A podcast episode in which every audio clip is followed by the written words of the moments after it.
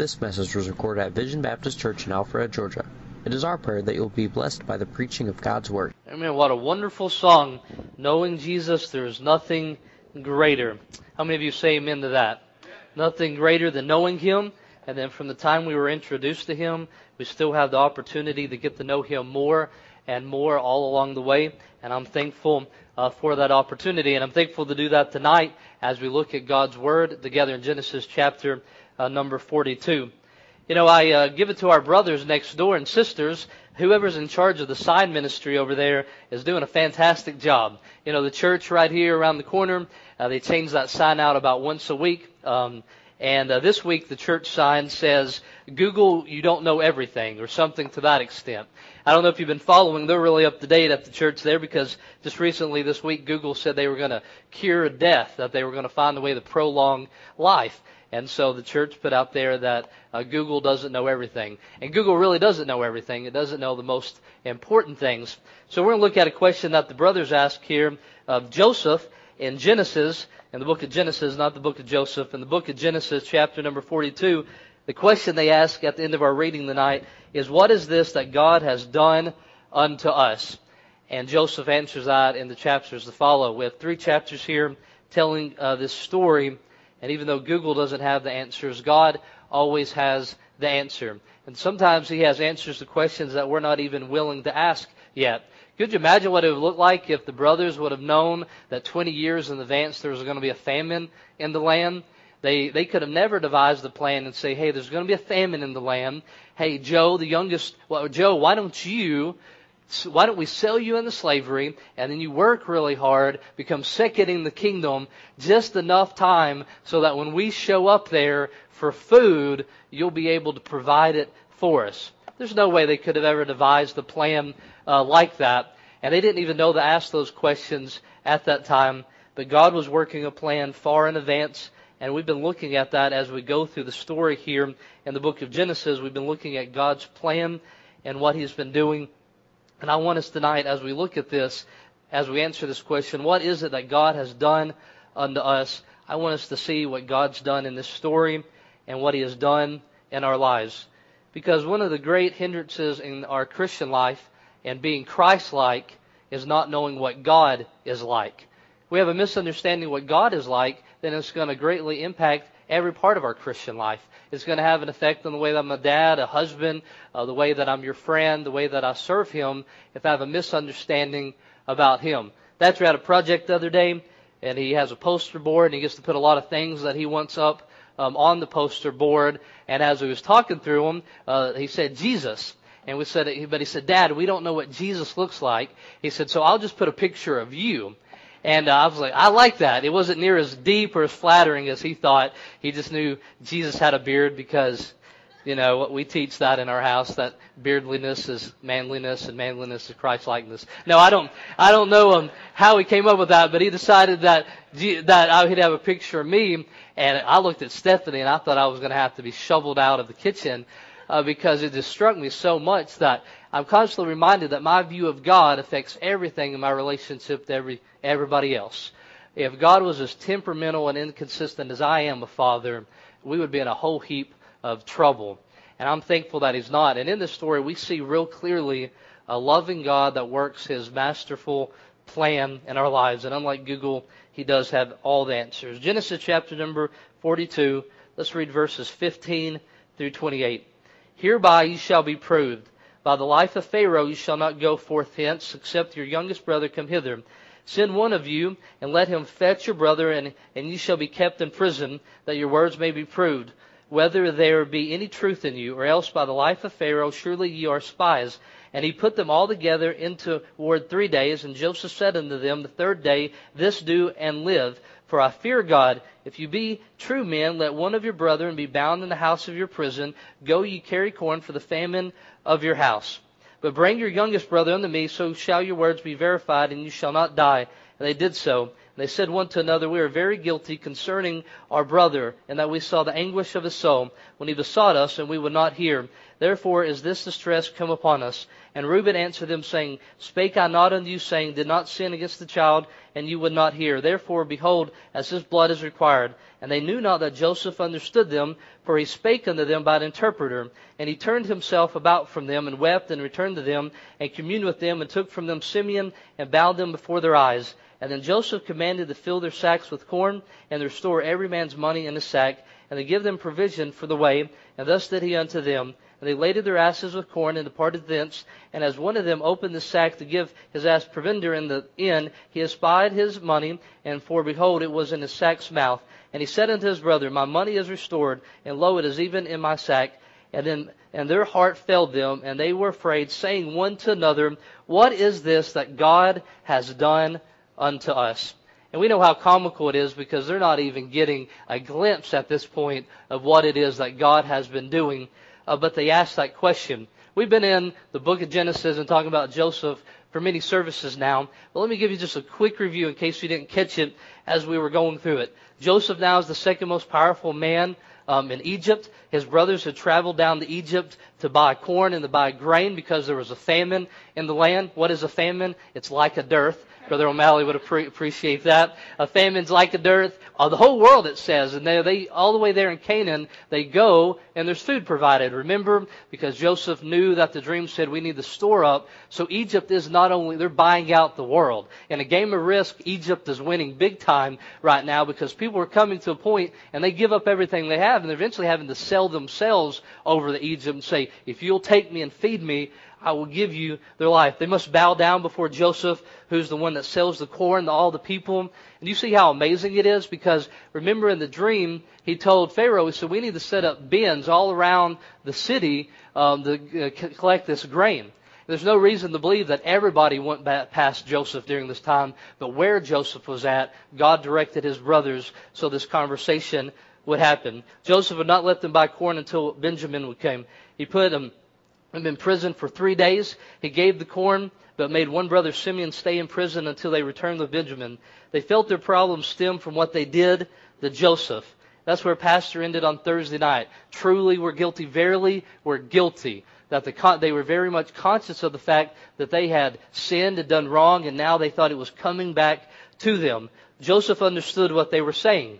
Even though he was speaking through an interpreter, he still knew Hebrew uh, from learning it there before he was sent out, and he heard what they were saying. Joseph sent them away with corn and returned uh, their money. Jacob is brokenhearted here as he found out uh, what happened, and brothers returned with Benjamin when they uh, when they their need was uh, more food and gifts were, and they were asking for mercy. And then Joseph brought them to his house for a meal, and he takes them into the house, and he sees Benjamin for the first time, and he's so emotional that he runs out of the room so that they don't see him cry and he wipes the tears away and washes his face uh, so that he can go back in there. And he sends them away with corn and then pursues after them, we find. And Judah pleased with Joseph, let Benjamin return. And then Joseph in chapter 45 makes himself known to the brothers. And Joseph learned about the character of God, and he's able to answer for the brothers that question that they ask here What is this that God has done unto us? And I hope all of us will see that tonight, what it is that God has done to us. Because every time I read the Bible, I like to think that I'm the Joseph in the story. That in Potiphar's house, I would be the one that does right, and that I would be the faithful one. But as we look at the brothers here, we'll see that so many times we are the brothers in the story, and we are the unfaithful ones in the stories, and we're the schemers and the ones that devise mischief. Uh, but God is faithful. And I'm thankful now in chapter 45 that we see what it is that God has done unto us. Heavenly Father, I pray as we look into your words, Lord, that we'll be able to look past the print, the ink, and the paper, and we'll be able to see the heart of God. It is our desire, Lord, as it was sung so beautifully, that we would know you more, that we know you through the life of Christ, we know you through your word, and we desire right now in the story of Joseph to know you more. Those brothers sinned against Joseph. Lord, we have sinned against other people, but our sin is before thee and against you. And so, Lord, I thank you that you are forgiving and long suffering and merciful. And I pray that we'll see this tonight and it will change our lives by this uh, realizing how good and wonderful you are to us. In Jesus' name I pray. Amen. So the story shifts here from what's happening uh, just in Joseph to the lies of the brother. And the real goal of bringing their sin wasn't about punishment and confession, uh, but it was about growth. God was bringing them closer to Him. It said in the Old Testament, it's called with cords of love is the way that God draws us to them. And we see that they're getting to a point and there's conviction there and they see a punishment happening, but God's about to bring, give mercy and He's about to bring reconciliation. And so we heard last time that uh, Joseph remembered his dream, that the dream had been so long forgotten that it didn't look like it was ever going to happen. But then it says that Joseph remembered the dream, and now the brothers are going to start to remember the same dream that they had heard about and forgotten. Remember, they're not looking for a Joseph. Though you say, how could they look at their brother 20 years or, uh, or so, and how could they look at him? And you'd think you would remember your brother you grew up with as a teenager, but he's looking, he's dressed different, he's speaking through an interpreter, and all that. But the fact is, they weren't looking for him anywhere because they did not believe that he was still here. They thought he was dead and he was gone. And then the brother, knowing that he was sold into slavery, he had no thought that he would be the second in command there. And Joseph here will learn a great lesson. Joseph learns that at times the greatest need is not to be aware of the power at our disposal, but of the purpose for which the power has been given. That dream that he had was way more wonderful than he ever thought. Because in the dream that he had as a young punk teenager, as pastor would say, where he was going to be famous and where it was going to be for his good, the dream turns out even much more wonderful uh, for his brothers. And uh, these brothers, sometimes we learn that the difficulty that we have, as I said, in the Christian life is not seeing God for who He is. And the brothers are looking at the circumstances here, but they should have been looking up, not only for a person in Joseph, but they should have been looking up to God in these circumstances. But we find that they weren't looking to God. They weren't looking to the God of their father because of unconfessed sin. They didn't run to God and say, in these circumstances, we have found ourselves in a difficult situation because they knew they had unconfessed sin in their lives. They knew what they had done toward their brothers, and there was conviction. So let's look at a few things real quickly here. Judah and all the brothers had made great mistakes. They had really sinned. All sin is actually sin against God. We find in Psalm 51 verse 4 where David says, Against thee and thee only have I sinned and done evil in thy sight. So this sin against their brother that they've been trying to ignore for so long, they realize now as they're standing there in a corner talking, thinking that Joseph doesn't understand them, but he can hear them. They're recognizing that God never forgot about this, that God is seeing uh, their sin. They had hated their brother and they wanted to kill him. We learn in, in Genesis here that they hated him because they had a jealousy because the father loved him. They hated him. They hated him because he had dreams in chapter number 37. And they threw him in a pit to kill him because they hated him. They hated the, the future that he had in the dream. They hated the love that the father had for him. And they hated everything about him to the point that they did not want to see him any longer. And that's why I think that I'm so much like the brother and not like Joseph. We're much like the brothers in the story. How often we've allowed ourselves to compare ourselves one to another, to be jealous, envy, and even have hatred in our lives. We often don't like God's plan for our lives in comparison to God's plan for someone else. When we should be excited about what God is doing in somebody else's life, all we can do is compare it to the future that we think that God has for us. And thus it can cause division more than this desire to receive fame and recognition. I find it amazing that there's millionaires uh, that are on television or in different ways that even though they have millions of dollars, they'll trade that money in for an opportunity to be famous. Even though they're millionaires, they still need a television show or they need something so people know about them because money alone isn't enough. We want the recognition, we want the fame, and to be known. And that was true about all the brothers. They hated him. And Pastor said it so clear today in the book of Romans. That should not uh, be our heart. A person that spreads a message is a person that separates friends uh, that we saw in one, in one of the passages this morning. And that shouldn't be the type of person uh, that we are. But we look even closely at these people. We see Reuben, the oldest leader. He wants to, he wanted to save his own life, uh, but he wasn't, um, he wanted to save Joseph, but he wasn't strong enough to take a stand. This was a self-consumed man. After he leaves Joseph, sells him into slavery. In Genesis 37:30 it says, And he returned unto his brother and said, The child is not, and I whither shall I go? He's not even concerned about his brother. He's concerned about what he should do now. His total selfishness. It said that he, um, his lack of respect for his father's bed allowed him not to be uh, the one in, in charge, the leader there, that he laid with his father's concubines. He loses that family, uh, the position of leadership um, in the home. It's this type of coward that has good intentions, but his desire for self-preservation keeps him from taking a stand, which leads him to take actions that are just like his brother. His dad said that he was as unstable as water. That would cut you pretty deep, wouldn't it? It's so bad that when Reuben comes back and says, "Hey, I will give my sons uh, to make sure if you'll send Benjamin," his dad says, "Reuben, uh, your promises aren't any good," and he waits till the next brother comes and makes a promise. Promise because Reuben's unstable. Remember, he was the brother who says, "Hey, let's not kill Joseph," and nobody wants to listen to him. He had no weight. He wasn't a man of integrity. He was unstable, and nobody listened to him. And because he was self-consumed and worried about preserving himself, um, he wasn't able to take a stand. See, I find myself not as Joseph, but I find myself as Reuben in the same place. I find myself surrounded by people and I want to take a stand and I want to say something for what's right and say something that would be pleasing unto God, but my self-preservation is something that prevents me from doing that. We've learned about a guy named Judah who loved his money. He wanted to make money selling Joseph, as it says in, in chapter 37. Judah apparently leaves the family and his father for a time. Right after in chapter 37, it tells what happens with Joseph. In chapter 38 and verse 1, it says, And it came to pass at that time that Judah went down from his brethren. How convenient. The time they had to go back and they had to look at their dad and tell him the story and be around him. And I could just imagine Jacob saying, Hey, can you tell me that story one more time? What is it that happened to my son? But Judah couldn't take that. He takes off and he marries and brings sadness upon his family. And we looked at that story uh, before and how his two sons die because of their sin and because he um, he finds himself away from his family, spiritual authorities. He makes decisions. He sleeps with his daughter-in-law and brings great shame to the family there because he runs. The guilt that he had causes him to run from the things of God. It causes him to ignore the Word of God. It causes him to ignore any kind of spiritual authority in his life. And I am Judah as well. I'm a person that when there's sin in my life and there's guilt in my life because of unconfessed sin, I'm a person who doesn't like to find myself in your seat. I'm a person who doesn't like to study the book of Genesis to prepare a sermon. I'm a person who likes to run. I'm a person who likes to hide from it all, who gets involved in amusement and entertainment because I don't want to face it head on.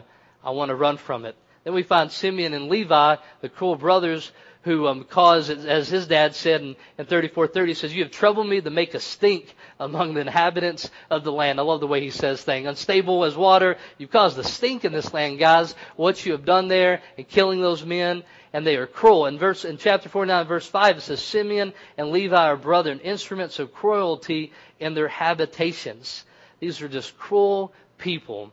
And these are all things that have been happening in their life even since Joseph. You know, it isn't like they did that one thing and they immediately went back and repented and now God is taking care of them because, hey, I know you made that mistake, but you made that mistake and you repented and you're sorrowful and because of that I'm now going to take care of you in this time of famine. These are all things that have happened since that time. Now in Egypt, the brothers will be proved to see what they have learned, see if they've learned anything since betraying Joseph. And that's what Joseph does there when he puts, he says that they're spies He's trying to say, are these the same boys that sold me into slavery? Are these the same ones that thought they would kill me? Are my brothers the same? Have they changed? And we look at their stories and we see that they're still cruel. We still find that they're self-consumed. We still find that they have a love for money. But in Egypt, they're forced to face it head on. Joseph accuses them of being spies. He tells them that they have to bring the youngest brother there. He says that you are truly guilty and they know that God is dealing with them for their sin. What I find so amazing here in, in chapter 42 and verse number 28, as they see what's going on, as it says, and he said unto his brother, My money is restored, and lo, it is even my sack. Their heart, even my sack, um, and their heart failed them, and they were afraid, saying one to another, What is this that God has done unto us? That there was no confusion to them where this conviction was coming from. There was no wondering what is it that we might have done, that the weight of their sin was very clear to them. Now I had this idea when I was, especially when I was a teenager, that God would make me play the guessing game. I'd be driving my Ford Ranger uh, that sounded like a bumblebee because I had a, an exhaust problem. Didn't have a friend like Andrew back then to help me with problems like that. Uh, but it had this uh, this Ranger that I loved, and um, I would drive it, and it would break down, and I would just wonder, I wonder what it is that God is mad at now. And I began to play a guessing game. And I thought, well, maybe it was something I did the other day. And I always thought that God liked to do it like that. Because I thought if He did it like that, then I would clean up a lot of wrong things in the pursuit of getting the right thing fixed. And I thought that's how He chose the work with His children. And maybe it wasn't that clear in my mind, but I think we think that. But these brothers weren't guessing what it was in their life that was the sin that was bringing conviction. They knew exactly what would happen in their lives, and they knew exactly what it is that should have been done that wasn't. And they felt the weight of their sin. And we feel that sometimes, and you hear it all the time. In your Bible reading, you hear Him speaking to you. And that chastisement that we learn about in Hebrews, that is the first step of action that He takes in our lives. Being the loving Father is conviction. And so we, we don't, we ignore that. And we don't recognize that that is a, a way of Him showing love to us and bringing that. And He was showing mercy to them. He was saving them from a famine. He was reconciling them. And He was bringing conviction in their lives to help restore the joy that was once there. At home, Reuben offers his two sons, but, but if it doesn't take care of Benjamin, but Jacob wasn't interested, as I said. Now Joseph tests them to see if they'll take care uh, of their brother. And he puts the cup in there, uh, in Benjamin's uh, sack and he sends them on, and they see this and they're wondering what it is that God is doing. And Joseph makes himself known and he answers the question, What is it that God has done? Genesis 45 and verse 5, Now therefore be not grieved nor angry with yourself that you, you sold me hither, for God did send me before you to preserve life. Real simple. The brothers had this question. Circumstances are bad in life. They're wondering what God is doing. And what God is doing is that they're reaping what they sow. The consequence of sin is there, which is taught in the Bible. But He is there to reconcile and to show mercy. And they think that God is cruel and harsh towards them, but He is anything but that. That He is not only going to preserve His family, but He's been working this plan now for 20 years to save them. He is loving and caring. And so many times we say, What in the world is God doing? And we say it and we think that He's cruel and mean to us. But what He is doing is He is saving our lives. He is loving us. He is reconciling us. And He's showing uh, mercy there. And so Joseph knows the answer to that question. What is it God's doing? Well, God's preserving your life, brothers. That's what He is doing. And He is not angry. I am not angry with you. Not only that, he shows that he is in control. That things haven't got completely out of control now, and God hasn't forgotten about his promises made to the Father. But not only is he in control of the moment, but he is so in control of the moment that he started that plan years, two decades ago, so that they would be ready. And when they heard about their brother saying that you're going to bow down for me, they thought, well, that's going to be really good for you, Joseph. But what they didn't realize is on the day that they would bow down, their lives would be preserved because they would get the food that they needed. And God sent me before you to preserve you a posterity in the earth and to save your lives by a great deliverance. And that's part of the dream that Joseph didn't know as well, that his dream was for, for his family and not just for his own fame. He loved them and he wanted them to be with them and to nourish them through making provision in Joseph's life. 45 verses, verse 9, it says, Haste ye and go up to my father and say unto him, Thus saith the son of Joseph, God hath made me Lord of all Egypt. Come down unto me, tarry not. You know that question, what is it that God's doing? Don't dare for a second think that you're so spiritual that you would never ask that question. Because could I remind you of Lot? That man and his righteousness and all that happens, he asks the question, and when the question is asked, it's okay because unlike Google, God has an answer for it. And now he's answering those brothers through Joseph. And he tells them this. He says, I'm showing provision and love to you. And Joseph said, he didn't say, it wasn't your sin. It wasn't you being mean to me. And it wasn't the fact that I'm really talented and that people really like me. He says, God hath made me Lord of Egypt. What a wonderful way to see life. What a wonderful way to look at everything in your past and say that God has taken these horrible things that have happened in my life and God has done something with them. You know, our pastor shares stories in his life, how that happened, how God prepared him, and it seems so clear how God prepared him for Peru. You know, I can think of things that happened in my life and my relationship with my, my earthly father that prepared me for the day that I would be a father. Things that happened to my teenagers that prepare me when I have conversations with teenagers. But every one of you has that because God has made you to be who you are today. And He took all of it. He took all the ugliness. We know that Romans 8:28 says all good all things work together for good to him that loved him and called according to his purpose. I always thought, I wondered if I loved him enough when that bad thing happened. I thought there's going to be something bad's going to happen, and I wonder if I'll be one of those people that love him. Kind of like in a Nintendo game where you have this power meter, you know, and when you're about to die, your meter's kind of low. For the older crowd in here, when you go to a carnival and you hit the big hammer thing and it goes up to the top, and I just wondered, was my meter strong enough? God, when this bad thing was happening in my life, did I love you enough so that you can turn it in to something good. Have you ever thought that? Yeah, that's how we think. But I am a person that loves Him. And I have been since I put my faith in Him. And that does not change. Even though my actions don't express it, my affections have never moved from being a person that loved Jesus. And that's not something that's unique to me. That's for every Christian in here. Your affections were set on Him when you became a believer. And He's working these things out for His glory and for our good. And Joseph saw that. So brothers, what it is, what is it that God's doing? He's loving you. He's taking care of you. He's showing you that I'm not angry and that He is not angry with you. And not only that, He is pouring His blessings out on you. 45 verse 20 says, Also regard not your stuff, for the good of the land of Egypt is yours. He says, brothers, when you go back, don't even pack an overnight sack. Any of that stuff you have in Canaan, even your new stuff, you don't need any of it because what I have prepared for you here is so much better. Can I remind you, these evil brothers, what they did to their brother, how they have been mean and cruel and all these things all this time. But then we're introduced to the character in the story, which is the Heavenly Father. And he says, Not only am I going to give you forgiveness in Joseph right now, but I knew in advance what you would be doing over these next 20 years, but I started a plan to save your family. Isn't that a God that you want to know more about? Knowing Him is the greatest thing.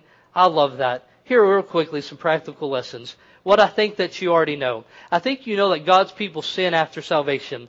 That uh, Galatians 6.1 says that we, if a man be overtaken in a fault, if you are spiritual, restore them. I think you know that if you've been saved any length of time that we, we sin afterwards. I think you may also know that we see the severity of our sin. Sin is against God and not just man. Abimelech took Sarah and God said it was a sin against him and not just, it would have been a sin against not God, just not Abraham uh, or Sarah. If Joseph had, would have sinned in Potiphar's house, it would have been a sin against God. If you violate one of the things God has commanded, even unknowingly, it is against the Lord. In Leviticus, he's teaching about his character. Lying is a trespass against the Lord. David's sin against Bathsheba was a despisement of God's commandment and a sin against him. When David confesses his sin, he says that I've sinned against thee and thee alone. That every sin is a sin against God. Anybody that needs to forgive us, it is God. They they did something wrong towards Joseph, and they continued to sin against our God, and they continue to do those things, and they were sins against him. So you look at Joseph and you say, how in the world could Joseph forgive his brothers? And I want to ask you, how in the world did our loving Father forgive any of those people? How does he forgive any of this? Think you know that God does discipline sin. Their sin was found out, as our sin will be found out and our secret sins are in the face of God. Thou hast set our iniquities before us, our secret sins, in light of thy countenance. That our sin is before us because the Holy Spirit in our lives is there constantly, and that conviction is such a wonderful thing that our Father would provide to us. I went to a Christian school last few years of school, and uh, one night, because there's teenagers here, and I'm not going to incriminate myself, me and a bunch of the guys were out, uh, hanging out much later than we should have been, and we may or may not have cut the Christmas lights on the principal's um, Christmas trees. All right, so we were we were out doing some things that we shouldn't, and being a bunch of goofballs. And in chapel the next day, um, the I don't know what the speaker was talking about, but I was sitting with my five friends that we'd all been out the night before. Uh, pulling pranks on the principal with, and at the end of the chapel service, one of my friends got up to go to the bathroom.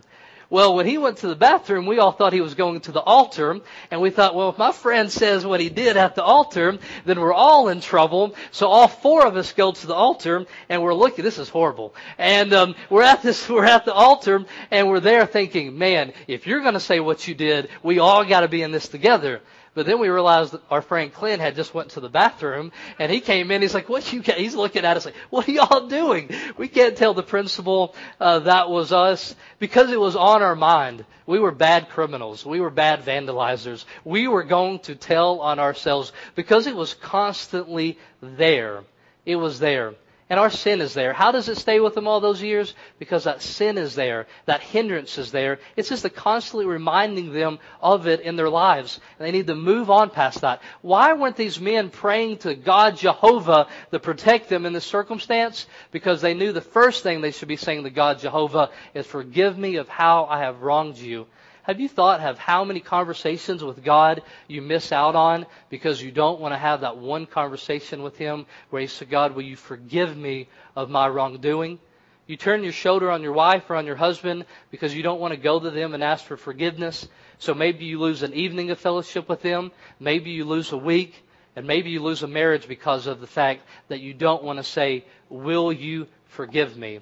And these guys were missing out on something so much greater than any earthly relationship. It was that. Then lastly here, what I don't think you often know and we often forget about is God's love is stronger than our failures. Romans 5:20 More of the law entered that the fence might abound, but where sin abounded, grace did much more abound. God does not love us any less. He spared not his son, but delivered him for us all. How shall he not with him also freely give us all things?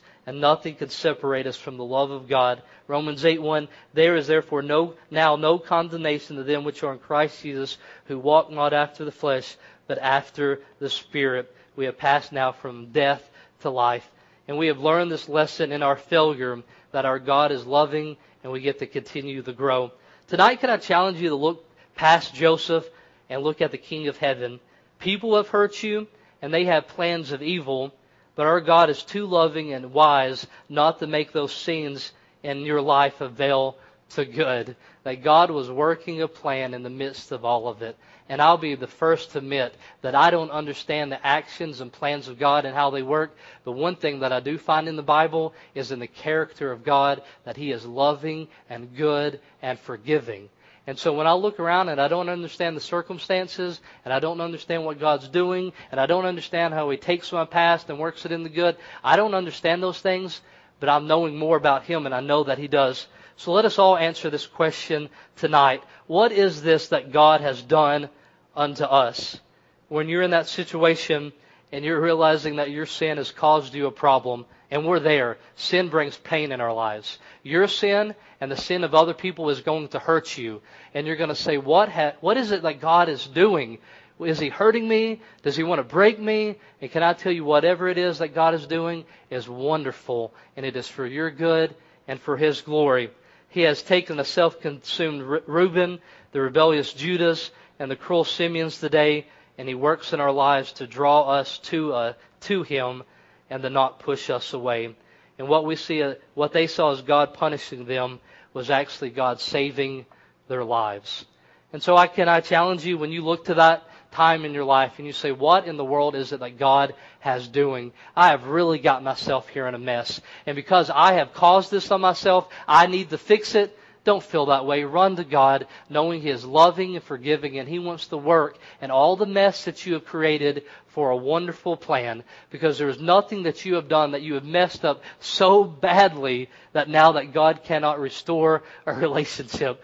Man, those brothers thought, man, we have messed up now. We're in a famine. God's not going to protect us because of what we did to our brother all those years. What is God doing?